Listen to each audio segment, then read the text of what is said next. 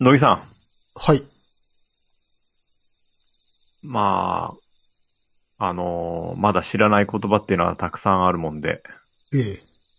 最近初めて聞いた言葉でですね。うん。まあ、もちろん、難しい言葉とか、昔の小説に出てくるような言葉とかは、知らない言葉たくさんあるんですけれども、うん。そういう言葉じゃなくても、おそらく時代とともに忘れられてしまうような些細なもの、おう。言葉ってあると思うんですけど、うん。野木くんは、メートルが上がるって知ってますああ、知ってますね。つ 確かに使わないね、今ね。使わないよね。うん。あ俺はね、最近初めて知ったんだ。あ、まあ、そうね。聞く機会はほとんどない。おじさんとかが使うからね。うん、言ってた、言ってた、そういうふうに。うん。うん。どういうシチュエーションで聞いたのあ、それラジオで、ラジオで。ああ、ラジオか。うん。なんか、あの、特に難しいような表現でもないけどさ、うん。おそらく、あの、僕らの世代ぐらいからはもう使ってないよね。うん。全く使ってないと思う。うん。だからそのラジオでも、あの、 知ってるのはおそらくおじさんおばさんだけだと思うみたいなことは言ってたけど、うん。うん、初めて聞きました。あれ、酔っ払ってテンション上がることでしょそうそうそう。うん。酔いが回るみたいな感じだね。うんそうね。絶妙なラインかもしれない。あの、死後になって。うん。いや、あの、なん、なんていうの、昔の言葉でも、あの、水教とか、冗談で使うことってあるじゃん。ああ、あるある。その訴状にすら上がってこないよね、これは。ちょうど狭間ぐらいかね。なんていうのか、うん。いや、これ多分全然知らない人もいるんじゃないかな、若い人だったら。うん。逆にこう、なんていうのかな。あえて難しい言葉を使うとか、そういうラインにも上がらないだろうそし。うそうそうそうそう。うん。なんかあの、あえてこう、ナウイって言ったりするような素性にも上がらないし。そうそうそう。うん。全然聞いたことなかったなと思って。このラインで多分他にもあるんじゃないかな。完全にマジで忘れられてしまったっていう。ねうん。うん。そうなんですよね。だから最近聞いて、そう、全然、なんかこう、全く引っかからないなと思って。引っかかってこなかったなと思って。そういう言葉もきっといっぱいあるんだろうなと思ってさ。いや、今ちょっと思いつきたいなと思っても全然思いつかないもん。なんか、 ないかなと思って。もう、ううんん 全然思いつかなかった。うん。しかしあれですね。なんか友達の SNS に上がってきましたけど、うん。 90年代のカルチャーはもうレトロに、の範疇に入ったらしいですね。まあ、でしょう。だって、ファッションが一周、ね、一周してますから。うん一周したね。で、ファッションまださ、90年代こう、初頭ぐらいじゃない初頭、うん、バブルぐらいのさ、うん。感じがもうちょっと。ね、後だった。俺が見たやつ。あモームスとか、あ。ああ、まあ、松浦彩とか。中途半端に古いみたいな扱いになってるんじゃない多分。うん。うん。いや、ファッションでもあれだね、本当に一周した感じがあって、うん。若い人見てて面白いなと思うね。うん。センター分けでね。そうそうそう。ね、で、ちょっとこう、ジーンズもさ、ちょっと、汗てきましたし。はい。うん。ね。で、上がちょっとダボっと。ダボっとしてきたしオーバーサイズっで。ていう、そうそうそうそう。だから、あのね、まあ、ちょっとこれ、街中でじゃないんだけど、まあ、テレビでなんか、若い、ダンサーだかなんだかの人がうん。映ってたんだけど、見たらさ、ほぼチェッカーズやんって格好してたもんね。 そうだよね。いやー、本当に回っちゃったなと思って。うん。まあでも、なんだろう。これ前も話したけど、ダサく感じないんだよね、やっぱね。まあね、うんそれはそうですね。同じものではないし、微妙にラインが違うよね、やっぱね。うん。なのでね、昔のものを取っといたからといって、それがそのまま使えるわけではないんだけど。ではないんだよな。さあ、そこが難しいところでね。うんうん。まあまあまあ、そうね。ちょっと、メートル上げるっていう、ちょっと、ラインでなんか探してみますわ。本当に。 じゃあ皆さんもなんか思いついたらちょっと教えてください。そうそうそう。あの、覚えられてる死語じゃダメですよ。完全な死語。そうです、そうです。うん。うん。あれって死語だよねって言われちゃうようじゃまだ死語じゃねっていう。そうそうそう、まだ死後じゃない。本当に死んでるやつはちょっと、話題に上がらねっていうやつだから。うん墓場から掘り起こしてきてください。うん。じゃあ皆さんもメートルを上げて、えー、いきましょう。はい。始めます。カエサルの休日です。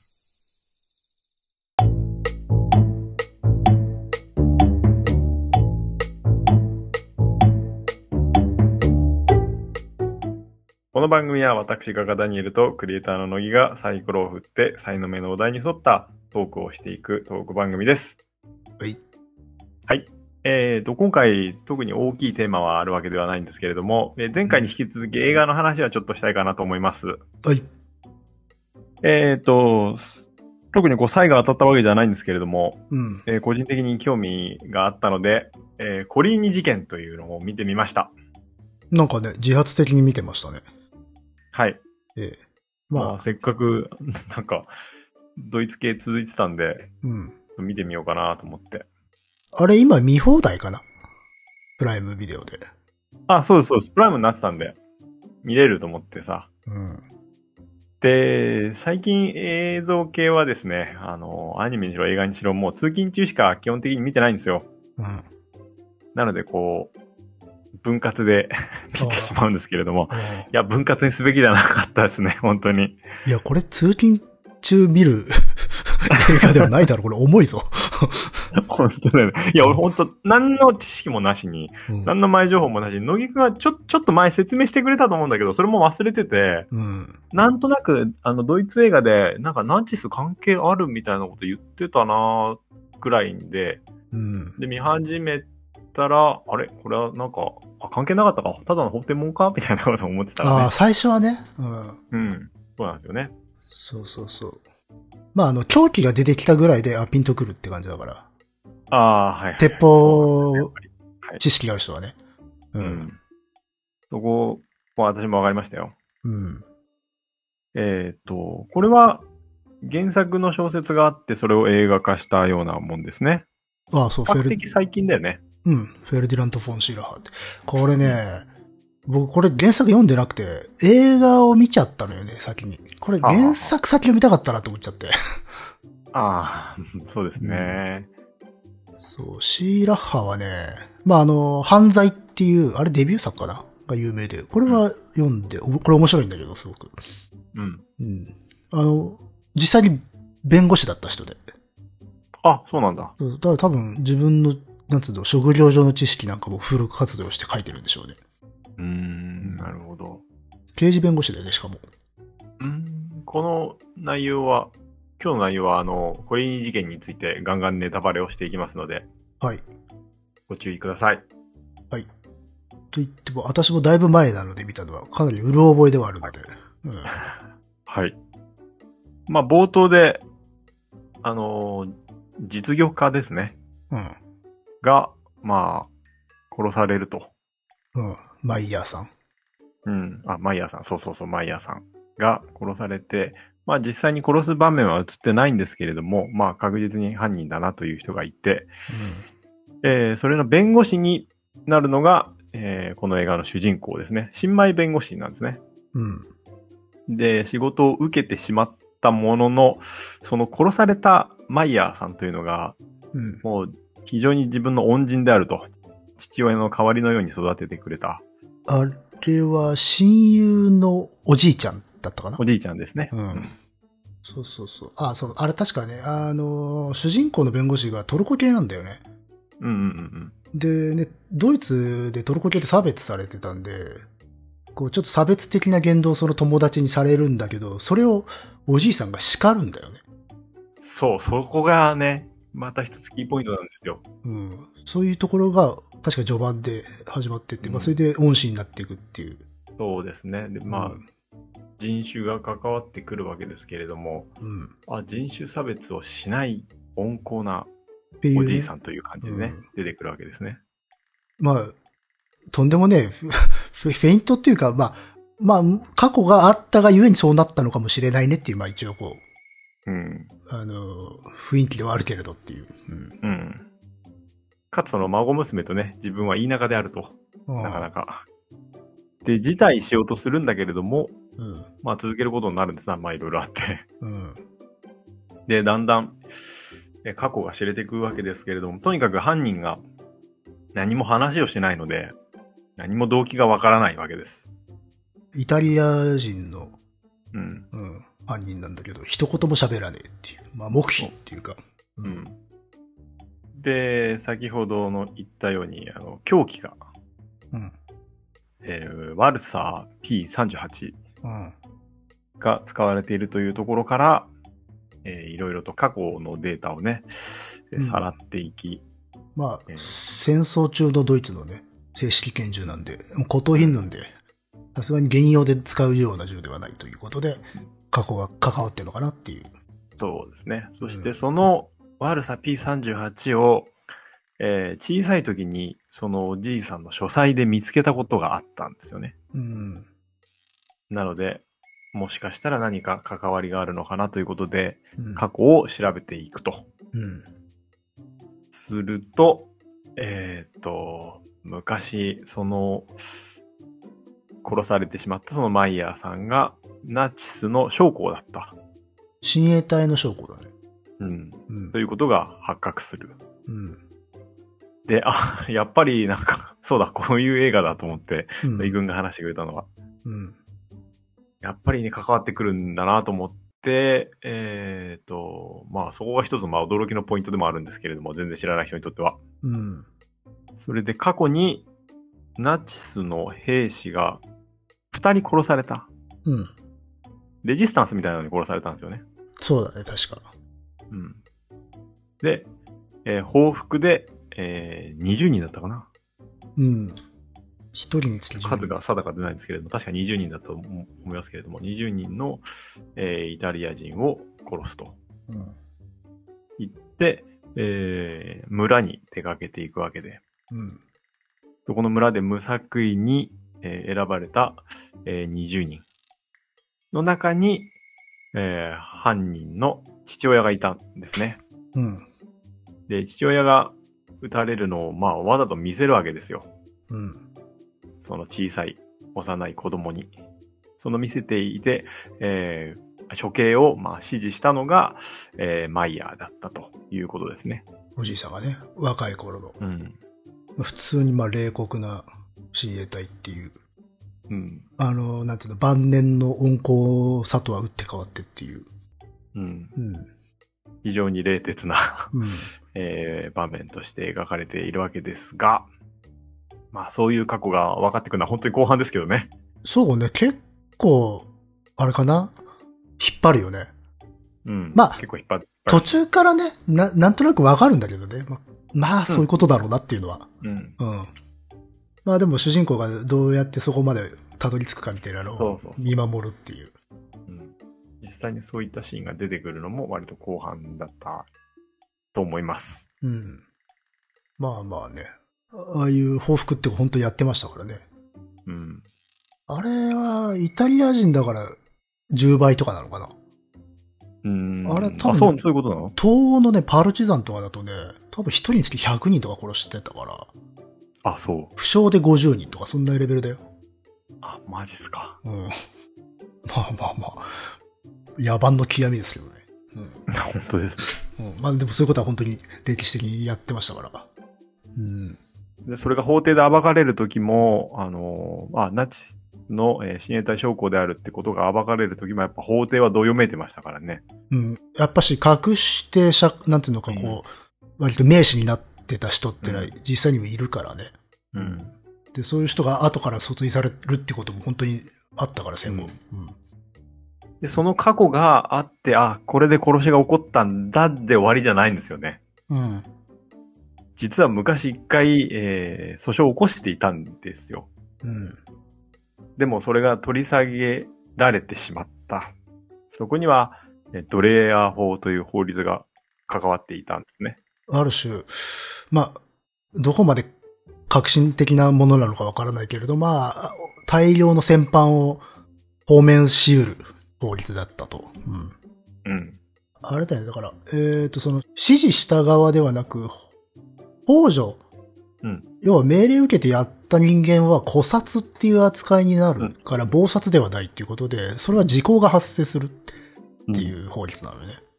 で、多くのそうナチスの人たちが時効になっていて、えー訴訟を起こされることがなかった、もしくは取り下げられた。うん。これも、えーこのコリン事件の一件も、えー取り下げられてしまったんですね、過去に。うん。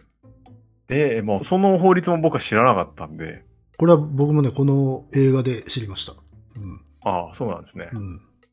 なので、こう、えー個人の恨みというか、そういうのではなくて、もっと話がこう一気に広がるわけですよね、そこで。うん。そうそうそう。あの、要は戦後のドイツのその、過去の向き合い方うん。の問題になってくるんですよね。もう、あのテーマが。一気にでかくなってくる。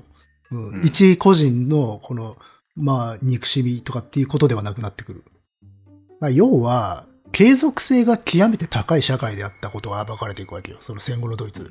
要は、そのナチ時代の、まあ、ともすれば先般になっていたはずであろう人たちが、そのまま割と社会の高い地位を維持していて、ということで、あ、あの、その戦前戦後というものは非常に継続性があるっていうことが明らかになっていくっていう話ね。うん。うん。まあ、こういうテーマはね、非常に多いですけどね。こういう、うんこの系の映画では。うん。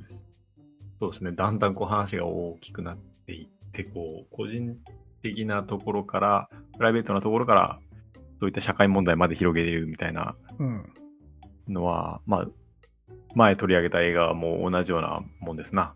そうですね。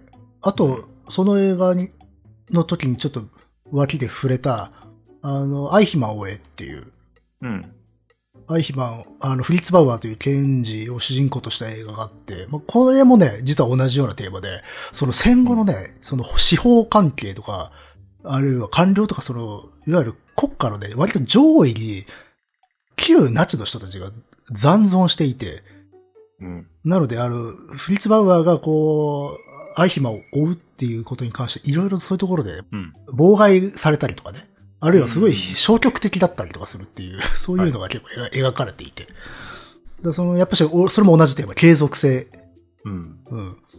要は完全に断ち切れてないんではないかっていうのがテーマだった。うん。うん。だから多分近いですよ、本当に。いや、だから、ものすごいものをドイツは未だに背負ってるんだなっていう感じはしますね。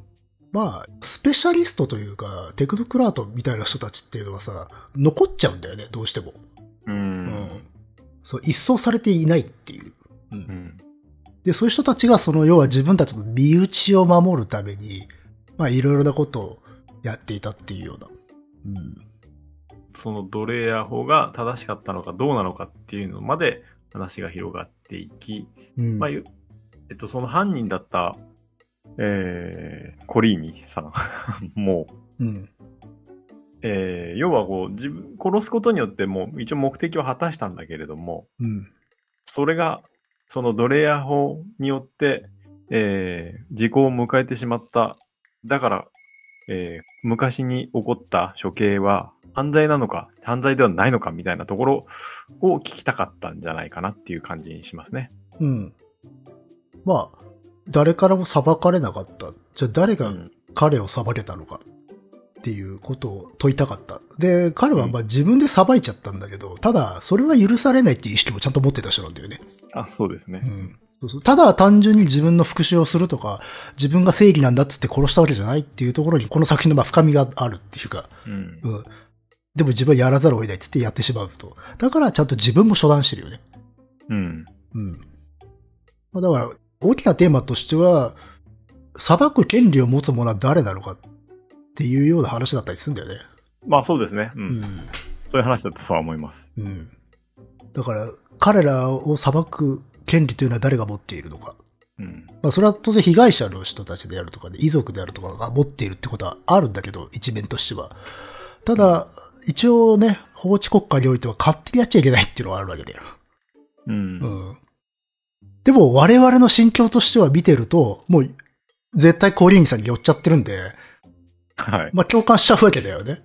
うん。けど、その共感っていうのは、まあ、規範とか法を一応破ってはいるんだよな。うん。うん。難しいねっていう話になるわけで。 私は個人的に映画はちょっと寄りすぎたなとは思ってるので、コリニさんにね。うん。うん。うん。その裁くべき方が正しかったのかどうかっていうところを、まあ、コリーニさんはうん。問うたわけで。と、そうそうそうう。ん、だまさに、まあ復讐ももちろんあるんだけど、復讐以上に多分目的としてあったのは問うことだったんだよ、ね。そうですね。うん。なぜ彼らは裁かれていないのかっていうことを教えてほしいっていうことでもあるんだよね。うんう。ん。なぜなんだと。うん。で、ましてや、自分の親父は何の罪もないのに処刑されてしまった人なんで。うん。うん。まさに罪というものがテーマですよね、ほんとこれ。ですね。うん。そしてその、判決がうん。下る前に自殺してしまうんですよね。うん。非常にその映画でもどういう判決になるのかっていうのは非常にドキドキするところではあったんですけれども。うん。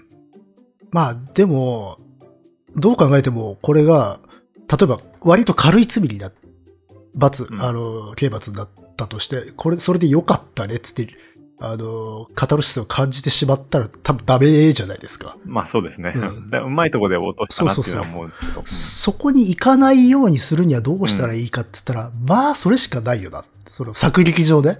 うん。うんうんそこは非常に痺れるポイントでしたね。そうそうそうそう。これさ、この映画の話をちらっとした時にさ、ちょっと前にさ、あの、朗読者の話もしたじゃないですか。ベルンハルト・シュリン ク。そうそうそうそう。はいまあこれ、あの、ポッドキャストではなくて、個人的に喋ってる時に。あれもさ、自殺してしまうじゃん。あそうそうそうですねこれのネタバレもしたけど。 要はだから、結局、あの、なんか、よかったね、ちゃんちゃんで絶対終われないっていう意識が非常に強いんだよね、向こうの人は。この時代の、をテーマにしたら。うん。そういう筋書きにしてしまうこと多いんだろうね。うん。結局本人が裁くっていう。そうですね。そう。要は、それもその朗読者の方も誰がこの人を裁けるのだっていうのがテーマだったんで、で、うんいないんだよ。裁ける人が。そうねそのまあ犠牲者以外は恨みで終わらせないとうんってそういうところですね。うん。そうすると結局自分で自裁してしまうっていうことになってしまう。うん。でもそうすると、まあ、 要はただの殺人なわけで。うん。だから、やっぱそこしか物語上の、あの、なんていうのか、ゴールがないっていうところではあるんだよね。うんだから今回のこの個人事件もそうなんだよ。うん、まあだからそうです見,、ね見てた時は、あまあそうなるよなっていうふうに、うんうん思いましたね。うん。そうですね。まあ、その判決が下る日に、まあ、自殺してしまったことが明かされて、まあ、判決が、どういう判決だったかっていうのは明かされないまま終わるんですね。うん。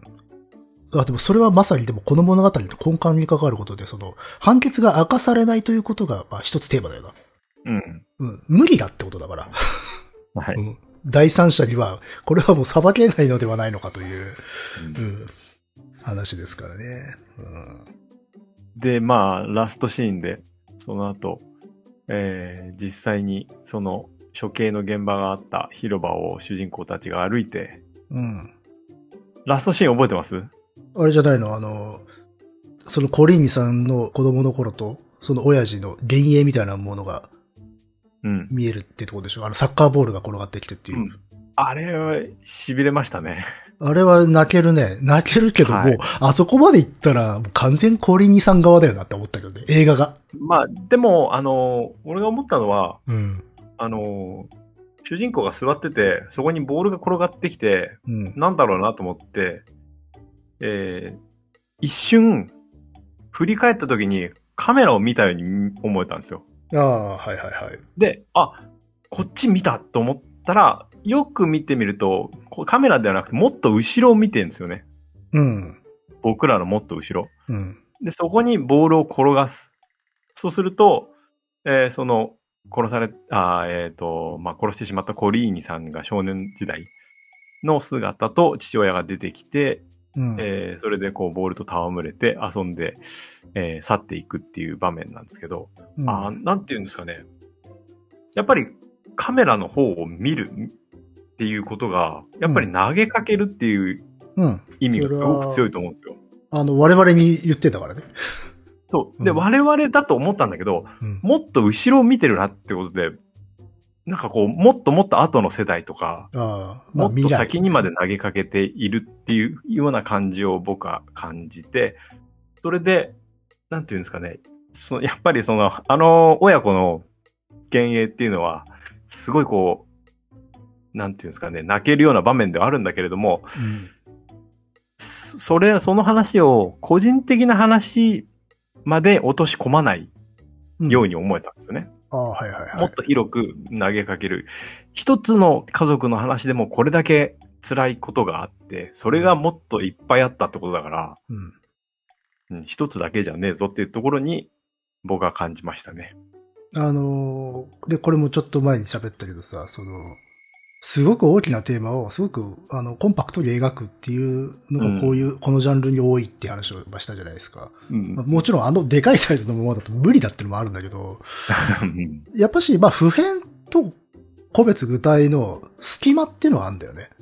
うんうん、で、やっぱし共感できるのは個別具体なんだよね。はいはいはい。でも、あれは絶対不変なところまで広げていかなきゃいけないものじゃない。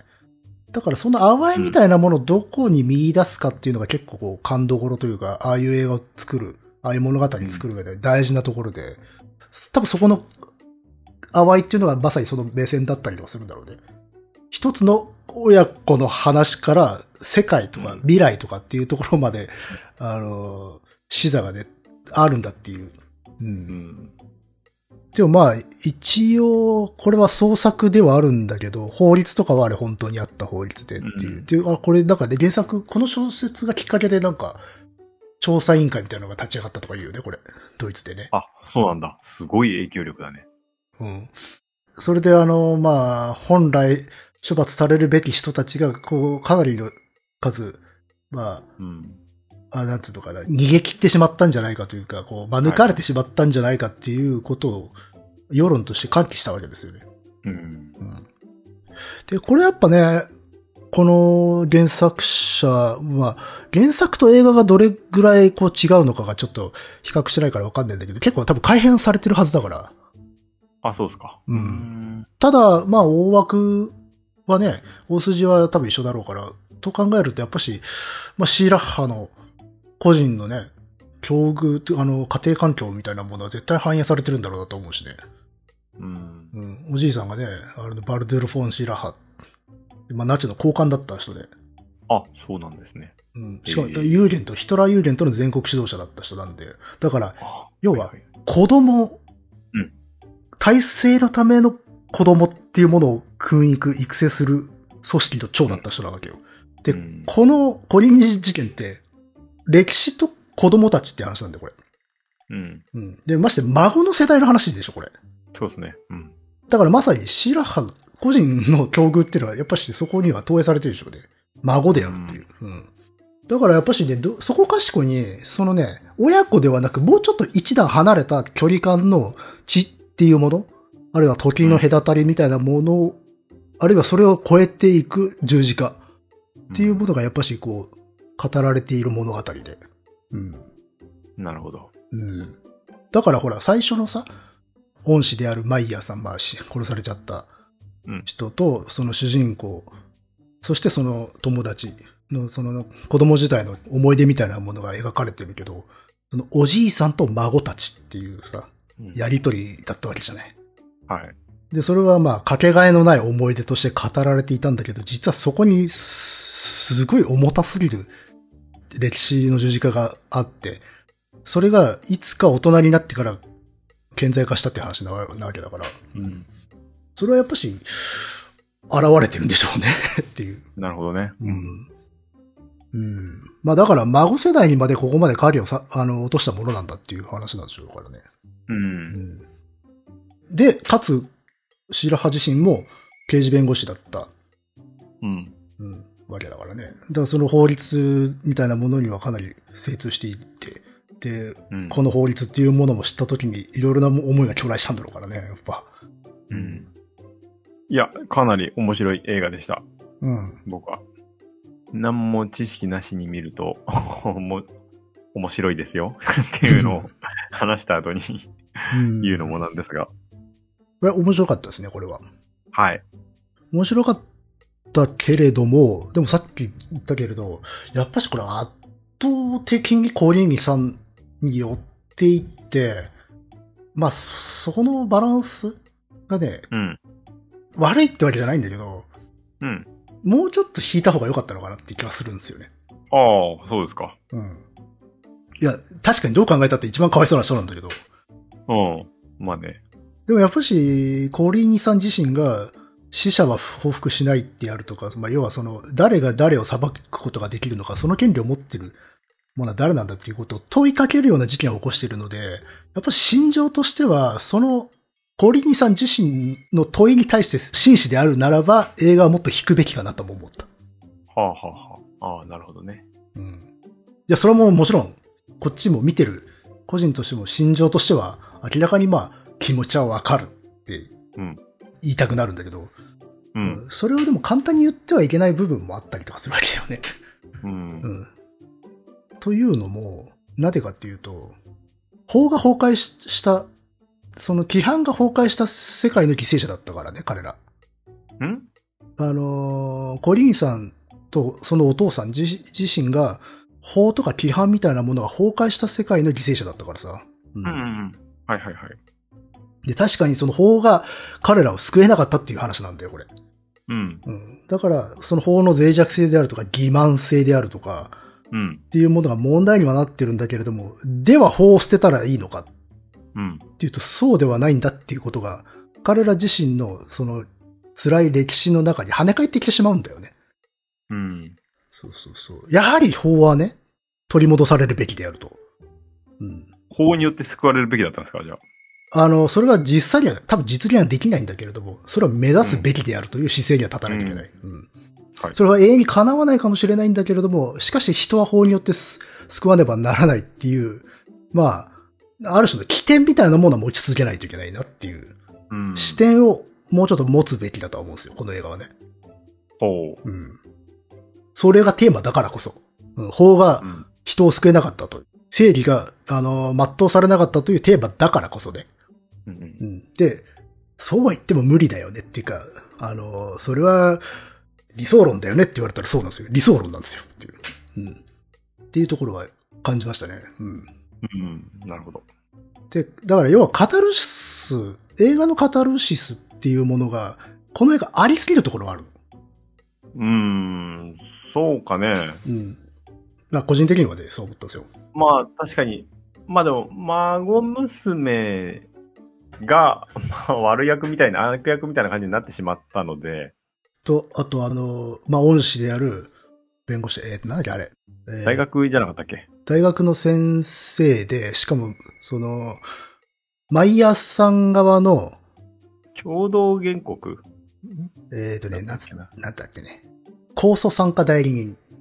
あ、そんな名前だったっけ、うんで、この人が、その法律、最後問題になったのは、そのドレイヤー法がいくどういうものであるか、ドレイヤー法のせいであるっていうことで、これ法律自体が問題になるんだけど、その時に、この先生、えっ、と、えっ、と、マッティンガー先生か。マッティンガー先生が、その法律の、ある種のアイコンになって、あの、法律の代わりに彼が裁かれるみたいな図式になるじゃん、最後。はいはいはい。わかりやすくするた彼めにが最後言わされるからね。うんそこで彼が間違いであったって認めるところで映画のカタルシスがあるじゃん。うん。うん、で、それはもちろん、あその、ある種やっぱ映画もエンターテインメントなんで、そういうものは必要なんだけど、それによって少しこう、我々が留飲を下げる機会をもらいすぎてるかなっていう気はしてる。うん。 もうもちろん、え映画なんで欲し必要なんだけどねっていう。うん。ただ、そう簡単にはこちらはスッとね、まあ気持ちよくもなれないだろうっていうところもあるから。うん。うん。まあ、ただこれは基本的にこの映画面白い、あの、よいい作品だなと思ったことは確かなんだけど、あえて厳しくす、ハードルを上げた、上げて、ちょっとこう、自分が気になるところっていうものを上げるとそういうところかなっていう。うう。ん。でもまあそんな世話されたような感じはしなかったけどね。うんあの人もある種の被害者みたいな感じはありましたよ。うーん、ででも、要は、その、さっき言った、その戦後の継続性の、の代弁者として彼は出てきてるわけじゃん。まあ、あの映画の中ではそうだけど、んまあよくよく考えれば彼もそうだよなーっていうところにまで一応至るけどね。うん。まあでも、うんその場だけで見て、見てると、うん。言わされるのはまああの人だし、 まあ実際、あの、法の制定に関わってたようで、あの人は。うん。まあもちろん、実際の法律はね、彼一人が作ったとかそういう話ではなくて、あの辺は多分創作だろうから、うん。うん。まあだから一つ分かりやすいうん。代弁者というか、うん、アイコン一つ立ててるってことなんだけど、う。うんん。まあなんか、まあ別にそこがすごいダメだとかっていう、これがあるからダメだとかっていうほどではなくて、まあ唯一あげるとすればってところなのよ。う。うんん。それはあの、なんていうのそれぐらい骨太な作品だからむしろ、まあそうですね。うんそう思うわけですよ。うん別にあの、そこまで至らないものは 気にならなかったりするしね、逆に。うん。うん。もっとね、極めて映画的な、同じようなテーマだけど、もっと映画的なものはいくらもあるだろうしっていう。うん。うん。そうね。まあ、ただすげえ気使って作ってるってのはよくわかるけどね、本当あ、そうですか。うん。まあ、その、例えばね、主人公がまあトルコ系だっていうところもまあそうだったりとかするじゃん。うん。そうね。これはもちろんそのげ戦後の差別の問題っていうものも浮き彫りにしつつ、あとはニュートラルな人に裁かせようとしてるんだよね、これ、お話上。うん。うんで、そこに少し、あの、作為的なところは感じちゃうけどね。うんうんうん。まあ、ただまあ、それはでも、そうするよな、と思ったね。うんうん。うん。要はだから、その、マイノリティだからこそ、まあ、その、思いっていうことは共有できる人だからっていうのもあるんだけど、やっぱりそれ以上に実は強いのは、一番角が立たない人に、その立場に立たせてるってとこはあるんだよね。うん。うん。要はこれ、身内が身内を裁くみたいな話なわけですよ。そうですね。うん。で、もちろん、主人公も身内なんだよ。身内なんだけれども、身内と見なされないという経緯があった。戦後のドイツにおいてね。うん。だから自分自身も苦しんではいるんだけれども、でも反面、まあ両方に対して言えるっていう立場でもある。うん。うん。両者に対して。っていうところはありますかね。うん。いはい。ということで、や、でも、です。面白かったですよ、これは。うん。うん。非常に面白い映画でした。うん。これも推薦だったですね。確かそうですね。えー映画の募集はまあゆるゆるとしているので、何かあったら、なんとなくつぶやいていただければ、なんとなく我々は拾うことがあるかもしれません。うん。ゆるぼってやつですね、これがね。ゆるぼ。うん。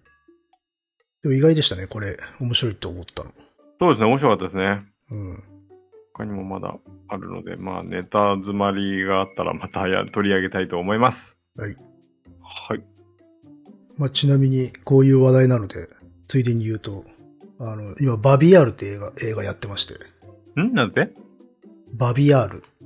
はあの、ドキュメンタリー映画なんだけど、ウクライナあ、おうの。それをちょっとね、近々見に行こうかなと。そろそろ終わっちゃうんじゃないかと思うんで。あの、バビアールの虐殺のドキュメンタリーです。うーん。前ちらっと喋った、あの、ウクライナで、あの、まあ、ユダヤ人が3万3771名か、射殺されたっていう、ああ、はいはいはい。ああ、本当だ。うーん。相当エネルギーを食うだろうなということで、頑張ってね、 見てきますけど。おおマジっすか。まあ、どうなんだろうね。しあんまりこう、新しい、新事実的なものはそんなにないとは思うんだけど。うん。うーん。今、あらすじを今読んでますが。うん。なるほど。 2日間でね、うん。わか3万人以上っていうね。りました。じゃあ、まあ、えー、レポートを楽しみにしています。うん。 まあ、どんよりして。はい。で、なんか、あれですかまた見てきたものがあるんですか今。そっちはそっちで。最近直近で見たのは魚の子を見てきましたよ。はい。うん。なぜ それを。あいや、評判が、まあ良かったのと、そうですね。評判読んで、うん僕も見見たいなと思って。まああとトレーラー見て面白そうだなと思ったんで、見に来ましたけど。いや、面白かったですよ。あ、そう、トレーラー見たことないんですよね。だと、うん、トレーラーいい感じでしたよ。うん。でもね、結構、意外とハードな映画でしたよ。あ、そうですか。ハードっていうのは、いや、全然、あのね、一見すると優しい。どこまでも優しくて、ほんわかする映画で。それは変わらないんだけど。うんうんただ、ひっくり返してみると結構辛い。辛いっていうのは、なんていうのかね、結構毒がある。お、そうなんですか。毒がある。毒がある。あの、ある一定の人々にはすっごく刺さるんじゃないかな。刺さるっていうのはその辛いっていう。うーうん、ん。何かを好きでいるっていうことの、まあ、美しさときつさ、うん。無誤さ、あと無誤さだね。それはやっぱしこの作品ちゃんと描かれてるっていうか、裏側にあるなっていう。なので結構私見てて辛かったです。うーん。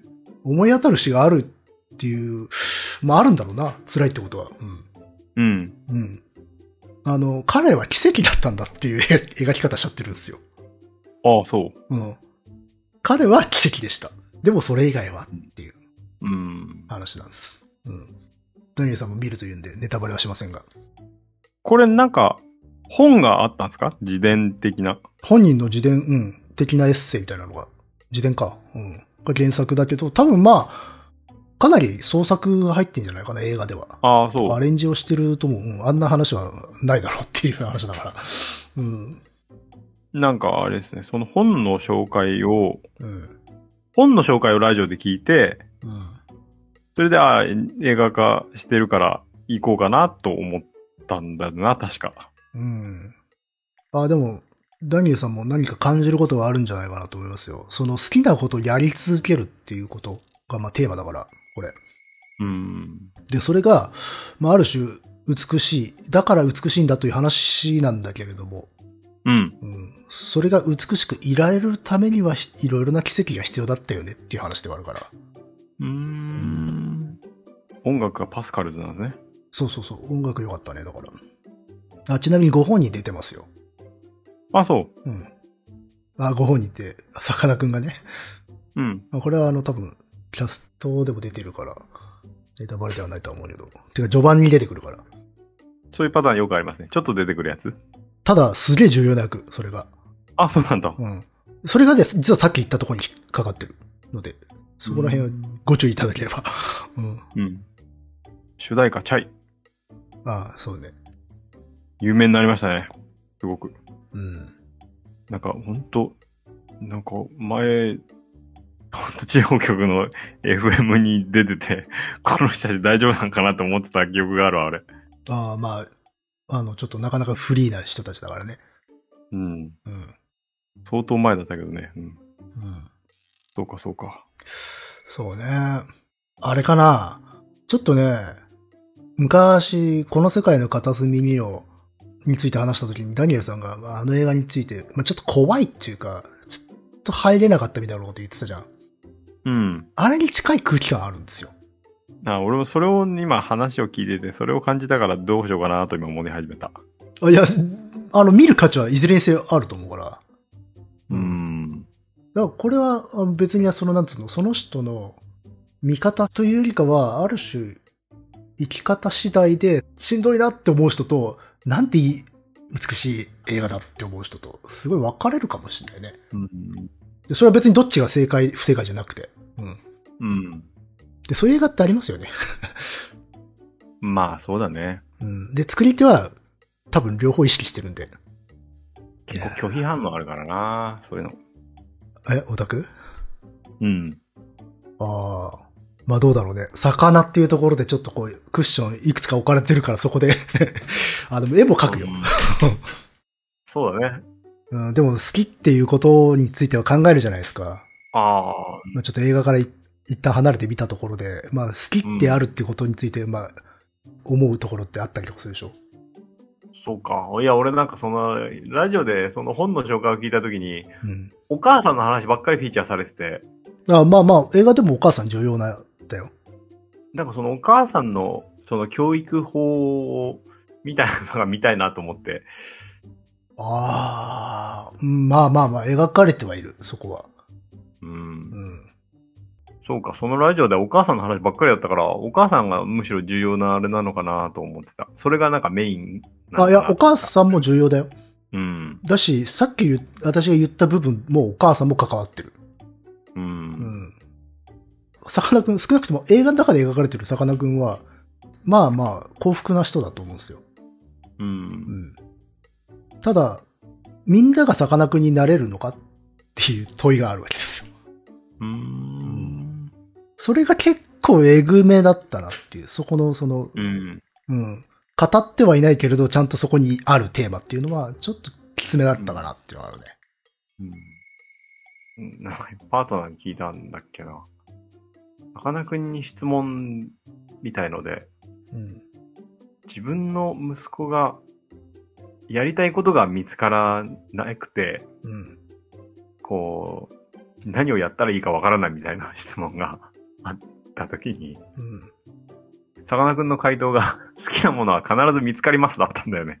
うわー、怖いよね、それ。怖いんだよね、それ。それ聞いてやっぱ怖いなーとちょっと思ったね。あそこはでもちゃんと繋がってます、それ。映画。。あそうんさかなクンはとても多分し、まあもちろんいろんな苦労されてるとは思うんだよ。実際、本物はね。うんただ映画の中の、あの、ミーボーっていうし名前なんだけど、うんさ。かなクンイコールミーボーは、幸せな人なのよ。うん。ただ、作ってる人たちは、それだけじゃねえぞっていうことは知ってるっていうのは、もうプンプうンん匂ってくるわけですよ。う。うんん。監督も脚本家も。うん。なので、まあまあ、大人が作ってるっていうのは非常に、ね、伝わってきます。うん。うん。ただもちろん、それがちゃんとこう、なんていうの、浮き上がってこないを作ってる。うん。絵面では。うん、物語の中では。うん。ただ確実に見えてるの。なるほどね。うんなんか微妙だなちょっとすごいネガティブな宣伝しちゃったな。でも、それが良かったんだよ。私は個人的には。うん。でも全然そうじゃない見方をする人もいっぱいいて、それそれはそれでまたいいのよ。ぁうん。で、それは、それを見えるか見えないかっていうのは、それは別にあの、なんていうの、気づくかどうかじゃなくて、そこを通ってきたかどうか。うんうんうん。うん。いやー、そういう感じか。いや、結構大げさに言ってますから、大丈夫ですよ。うん 普通に見て見に行ってもらって。うん。いや、逆にそういうのをほら、ガッと取り出してね、大げさに言うっていうのがもう我々ですから。うん。うん。まあ、時間があったら、まあこれは見るとしたらパートナーと一緒に見ると思うので、ああ、それはでもいいと思いますよ。うん。時間が合えばだな全然めちゃくちゃポジティブに見るかもしれないしね。うん。うん。それはわからん。うん。まあ、要はさ、引き寄せて見ちゃうからなのよ。自分に。うん。うん。だからそれぞれの個々人がね、引き寄せて見れば全部変わるという類の映画だとは思います。うん。うん。私は自分に引き寄せた時に割と辛いものが見えてきたっていうだけだから。うん。う。うんそうそうそう。でもそういうちゃんと苦味設定もされてるっていうのはいいことだと思いますよ。うんうん。うん。これジブリとかってそうじゃないですか。そうなのまあ、いわゆるあー極端まあな、そうだね極端な見方ができるっていう。ああ、そうね。特に割と後半の後期の方はね、うん。最近のは特にそう。まあ、すごくクリーンなものだけ追い求めることも可能だし、まあ、すごいもっとドロッとしたものを取り出すことも可能じゃんっていう。うん。で、そういう映画ってのは商業的にもう強いじゃないですか。う。うんん。両方いけるっていう。そうね。うん。誰が見ても暗い映画とか誰が見ても明るい映画っていうのは、それはね、強くないですよね。うんう。ん。そう、でも本当久珍しくね、お行こうかなと思って。なんだろうね。なんか感じたんですかね。トレーラー見たとき。もうね、なんかめ意外だね。うん。普段だったら割とまあ、レンタルとか、配信が来ればいい、それで見ればいいかなぐらいのん感じなんだけど、うんうん今回行ったからな。うん。そうね、珍しい感じはしますな。うん。まあだからもしかしたらその嗅覚がそれを感じ取っていったのかもしれないよね。そういうのを求めて。うん。ちょっと自分をもうちょっとこういじめたいっていうのがあったかもしれない。うん。うん。いやー、そうね。まあでも確かに、ダニエルさんはまた違う動機でね、見てみたいなと思ったのかもしれないよね。そうだね、僕は単純に子育て目線で。うん、いや、それは全然大事っていうか、それで見に行くのも全然ありだと思うし。うんう。ん。逆にだからそこの可能性っていうのはすごく、あれだな、気になるね。その立場から見た感想っていうのは多分私には及びもつかないところから見てるはずだから。うん。まあ、行くかどうかわかんないけどね。 まあ、すごいなんか行く感じに今なってるけど。いや、だってさっき、いや、行くからさって言ってたからさ。いや、うん。ちちょっとどうかなと思い始めてきた。 え、何私のこのプレゼンのせいですかトレーラー見てみるあ、トレーラーは普通に、うん、ご機嫌ですよ。俺写真しか見てないもん。だってあの、あノンがなんか、あれ、なんだか、被ってるやつあ、あの、ハコフそうそうそう。うグん。うん。ああの、ハコフグの帽子をかぶり始めたとこなんで感動的ですよ、あれ。お神話かと思ったもん。うん。それはなんかね、あの、最近、まあラジオでも割と特集してることとかがあって、うん。でも大体それ全部お母さんの話だったんだよな。2個ぐらい聞いたんだけど、ラジオ。多分、それはもう原原作とかそのエッセイの話だったのかな。いや、お母さんはめちゃくちゃ、それは重要。うん。うん。ただ、私が喋った、さっきプレゼンしたところは、そこじゃないってだけの話で、お母さんのウェイトは非常に高い。ああ、そう。うん、高いです、高いです。そうね。まあ、あのお母さんがいたから彼がいるっていうのはもう、ま、間違いないと思いますよ。うん。少なくともあの物語上では。うん。で、それは、うあの、基本的にきいいことだったと思うんですよ。うん。うん。別にそこにネガティブなものは私も見出してないんだけどっていう。うん。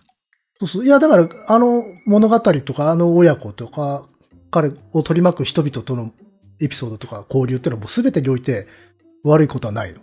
うん。要はその外側に見え隠れする何かっていう話をさっきしてたんで、本当あれですよ。 おかずのおかずですよ、本当うん。別にそこそんな気にしてるやつそんな、まあ、いないだろうっていうところで,、うんまあねではありますから。ただ、うーんとね、うん、なんか作ったりとか、そういうのをちっちゃい頃からやってきたとか、うんそういう人たちには刺さるところなのかなって気がする。うん。うん。まあ、あとはね、あのあの人はね、この辺の人ですからね。そうなのそうだよ。勝手に千葉県だと思ってたわ俺。あ、えっとね、映画もね、舞台千葉県になってたわ。あ、そう。うん。で、あの、ヤヤンキーがいっぱい出てくるんだよ。 あで、ああ、の世代のこの地域は、ヤンキー、まあ、めちゃくちゃ多かったでしょうからう、ん。うん。さかなクン47歳。だいぶ上だった。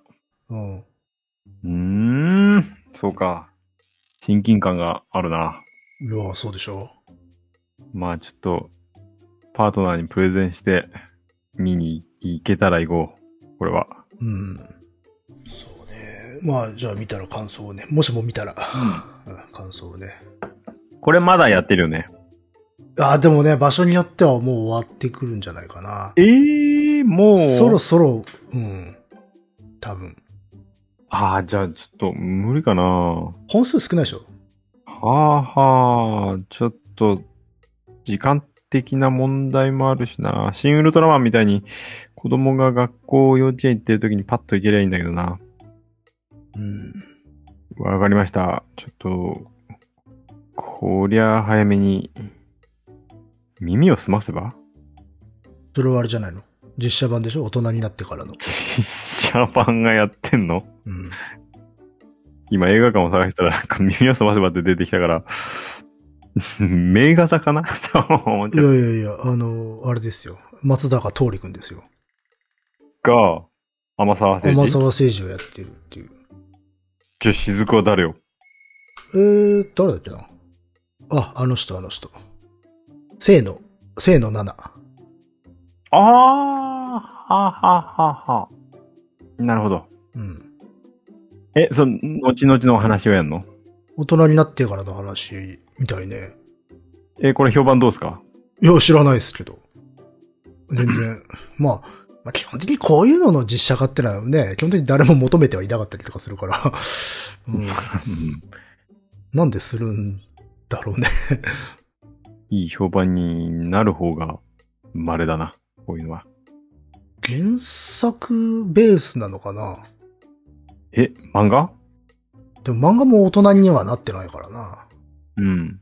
漫画もね、漫で、実は出てるとかじゃないあれが。いや、漫画になってんのは単行本一冊と、あとそれのなんていうのか、番外編的なものが一冊あるぐらいか。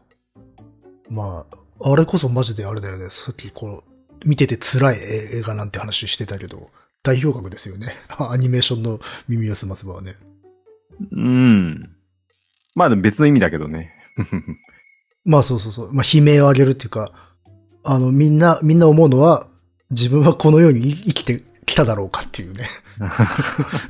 誰も達成不可能なね、人生を見せつけられてしまったという。 そうですね。うん。まあまあ、ああいう青春ものとしては正しいんじゃないですか。うん。うん。そうね。あ、でも共通してるとこあるかもしれないな。これは、うん。しこれは幸せすぎるんだっていう。うーん。じゃあ、まあそんな映画の話が続いてしまいますが、もしかしたら行くかもしれぬ。うん。僕も見に行こうと思ってる映画も11月とかにありますので。なんすかああ、えー、また音楽ドキュメンタリー系を。ランディ・ローズですね。あーランディ・ローズの映画があるのか。うん。すごいもうずっと楽しみに待ってんの俺。ああ。ギタリストね。はい。オジオズボーンバンドの初代ギタリストですね。ランディ・ローズってもう、死んだの20代でしょ25ですね。ですよね。 し信じられないよな。でも、ランディ・ローズの映画ってどれくらいお客さん入るんだろうね。いや、わかんないけど、レディオ・バードマンより入るだろああ、まあ、そうか。まあ、そうだろうな。うん。う。うん。いや、ランディ・ローズは全然、いい、なんか、こんな心配はしてないよ。あ、そう。うん。まあでも、ランディ・ローズ昔ね、あの、フジテレビの深夜とかでドキュメンタリーやったことあったしね。そうなんだ。うん。そう、びっくりした。いきなりだって。あの、一頃ね、フジテレビの深夜はね、そういう洋楽とかね、ブルースの番組とかやってたりしてた時期があって、うーん。確かフジだ、フジテレビだったよな。うん。だからその時期にランディ・ローズのね、ドキュメンタリーもやってたね。まあでも確かにあれか、ギターとかやらない人でもファンは結構多かったかもね、ああいう叙叙々的な、ううんん、ドラマティックなね。うん。まあ、流行ったしね。あの、実際売れてるわけだし、オジオズボーンは人気だし。なるほどね。 なので僕はそれを楽しみに 最近は生きているんです。なるほどね。まあまたなんかね、いいネタが来るといいっすよね。うん。うん。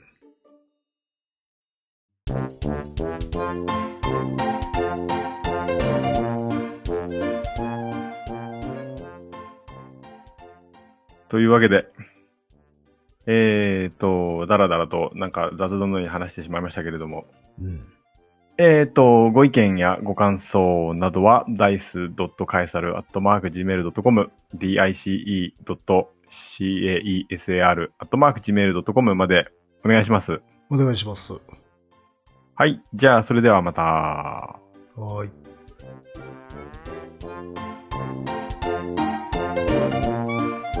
メートルが上がるって知ってます